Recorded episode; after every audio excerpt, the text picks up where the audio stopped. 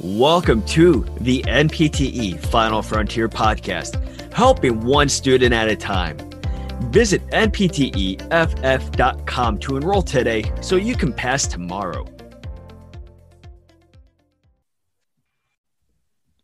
Thank you for joining us here on the NPTE Final Frontier podcast. My name is Emily. My name is Nick.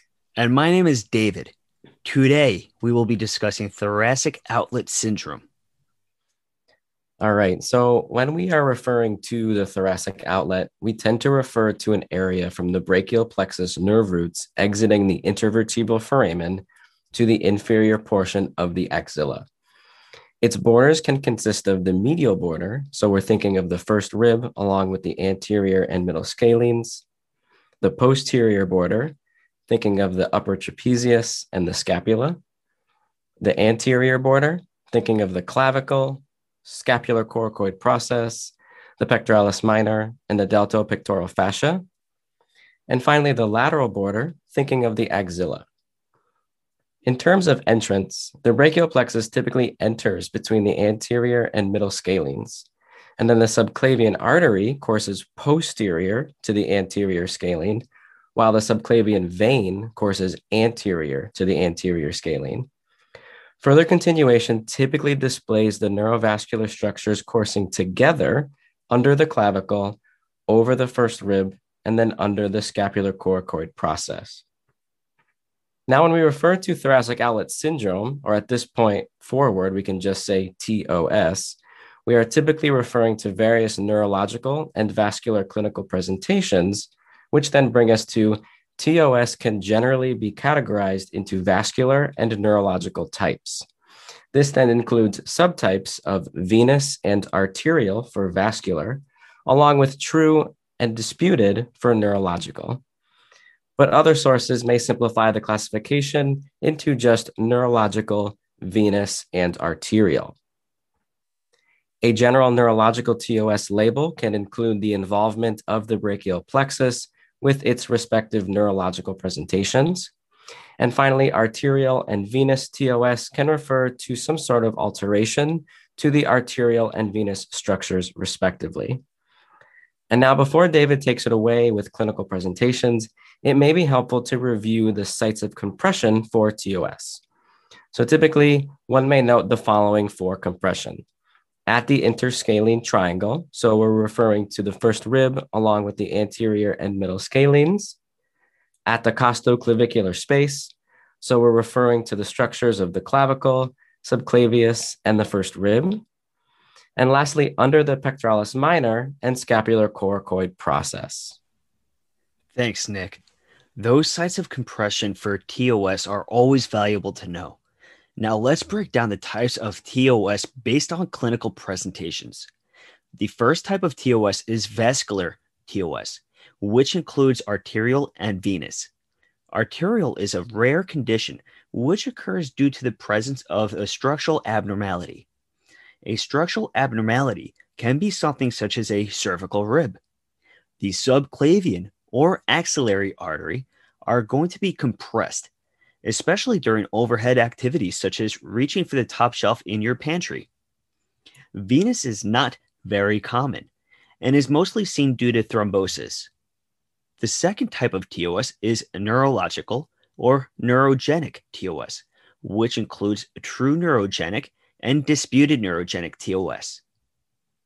True neurogenic is a rare condition which occurs due to the presence of anatomical abnormalities such as a cervical rib or elongated C7 transverse process.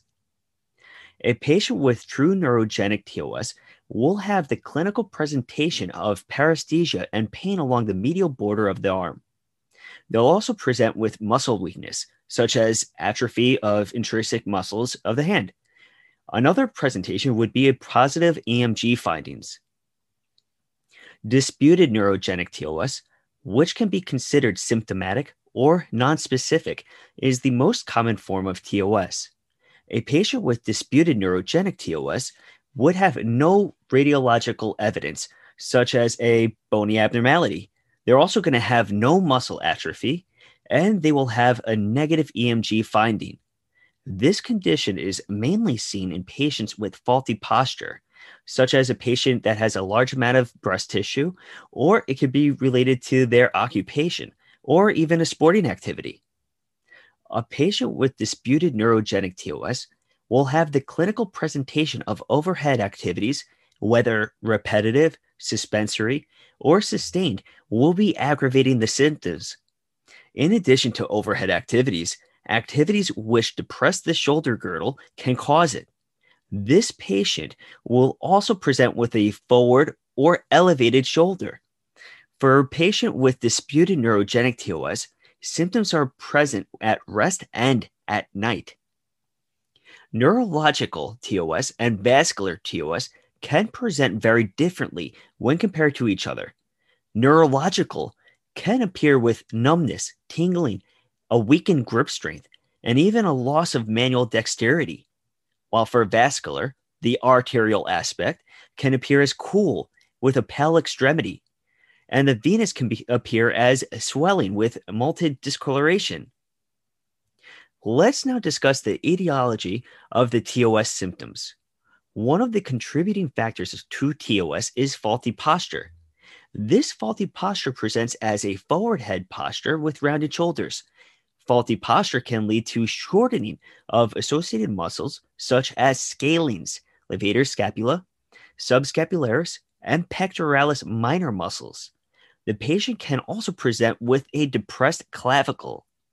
Postural stress can be caused by narrowed bra straps or carrying heavy objects such as a backpack, a suitcase, a briefcase, or a purse. These will cause stress on the shoulder girdle and causes compression of the neurovascular bundle. Another contributing factor would be congenital factors such as an accessory rib, a long transverse process of C7, or other bony abnormalities that can reduce the space. TOS symptoms can also occur due to traumatic or arteriosclerotic insult. Clavicular fractures or subacromial dislocations of the humeral head, these traumatic events can injure the neurovascular structures. Hypertrophy or scarring of the pectoralis minor muscle, nerve tissue mobility restrictions from scar tissue or adhesions formations, Breathing patterns that use scalene muscles to elevate the upper ribs leads to hypertrophy of the muscles. Elevated ribs can also reduce the space under the clavicle. Great summary of the different types of TOS and their clinical presentations, David. Now I will be discussing how to diagnose and treat TOS from a physical therapy standpoint. TOS is commonly diagnosed by obtaining a patient's subjective history and through physical examination. There are several special tests we utilize as clinicians to specifically assess for TOS, which include the Adson's maneuver, military brace test, Halsted maneuver, Roos test, Wright test, and the provocative elevation test. It is important to note that there is not one definitive test for TOS, which makes it challenging to diagnose. A differential diagnosis should be included within the examination in order to rule out other pathologies with similar presentations.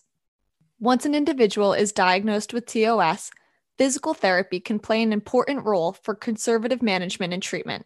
However, it must first be determined that there are no acute or progressive neurological or vascular lesions, since this would cause for a more in depth medical treatment approach. For the purpose of this podcast, we will only be addressing the conservative approach towards treatment. Physical therapy for this patient population focuses mainly on patient education, pain reduction, strengthening, improving range of motion, and nerve mobilization techniques. Patient education consists of postural reeducation, diaphragmatic or bibasilar breathing education, and stress reduction nerve mobilization, joint mobilizations, tissue specific manual techniques, and self stretching can be beneficial to address any restrictions that are identified. Motor control, endurance, and or strengthening exercises should be incorporated into the rehab program to address any postural muscle dysfunctions that are present. An individualized treatment approach should be designed and implemented to improve a patient's functional independence. Now that you understand TOS, Here's a quote from Jim Rohn Discipline is the bridge between goals and accomplishment. You must stay disciplined out there, warriors. Make the sacrifices in order to make your dream a reality. You are powerful, you are strong, you are a final frontier warrior, and you will pass. Are you a PTA student preparing for your National Physical Therapy Assistant exam? Look no further than Final Frontier's PTA Full Live course. This eight week review course meets three times a week with all lectures recorded, just in case you are unable to attend or would like to rewatch a lecture.